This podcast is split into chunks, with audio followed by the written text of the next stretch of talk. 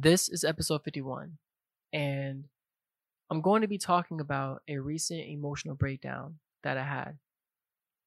This breakdown was different than past times that I've cried. This one hurt. I was in the living room on my couch watching a movie with my lady, and all of a sudden, tears just started to come out of my eyes, pouring out uncontrollably. The pain in my chest felt like I couldn't breathe. And all I could think to myself over and over again is it doesn't matter. It does not matter. These tears won't change my physical reality. I don't have any friends. I spend so much time by myself. I'm not as financially stable as I like to be.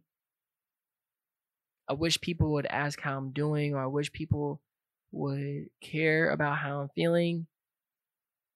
How come my knee still isn't fully healed? How come I'm depressed when I feel like I'm not supposed to be depressed because my life is a certain way in the eyes of other people around me.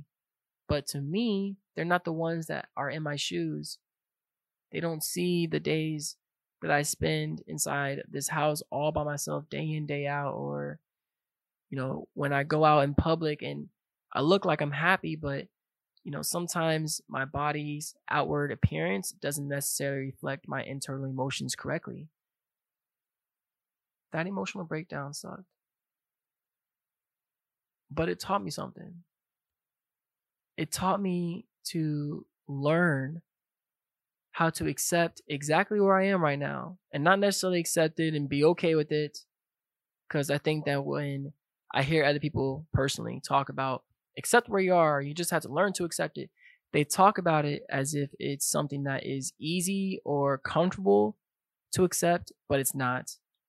Accepting something does not mean that it's you, you it's all good it's all good and dandy and we can just move on from it that's not how it works but for me accepting is saying i'm still going to take physical actions i'm still going to do these physical things even though i don't care to do them it's going to sound so backwards when i say this but even though i don't care to take action in my life to change I know that if I do nothing, then nothing will change. So I might as well do something.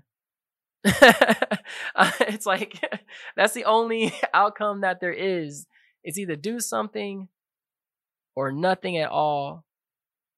I'm still trying to figure this out for myself. I'm still trying to motivate myself to record these episodes, to take action. I don't have it figured out myself every single day. And next year, I might have a different mental obstacle that I never thought of in the first place. So, at least in this moment, I'm recording this episode, I'm expressing it and letting it out. And I know that that means I'm taking action. I want to end with a question Do you want your physical reality around you to change right now? If you said no to that question, then I'm guessing that you may be enjoying your physical reality and you may be happier and that's awesome. If you said yes, you got to take physical action, even if you don't feel like it. That at the end of the day makes all the difference. I hope that you were able to get something out of this episode from me trying my best to explain my emotional breakdown. And if you did, I do highly suggest that you join the private DT Nation Facebook group.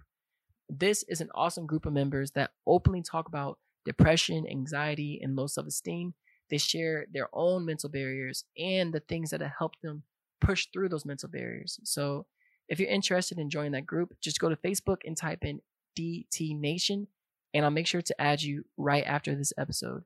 Lastly, if you want to follow me on my personal mental health journey, you can follow me on Instagram at Depression Talks One. All right, I think it's time to end this episode.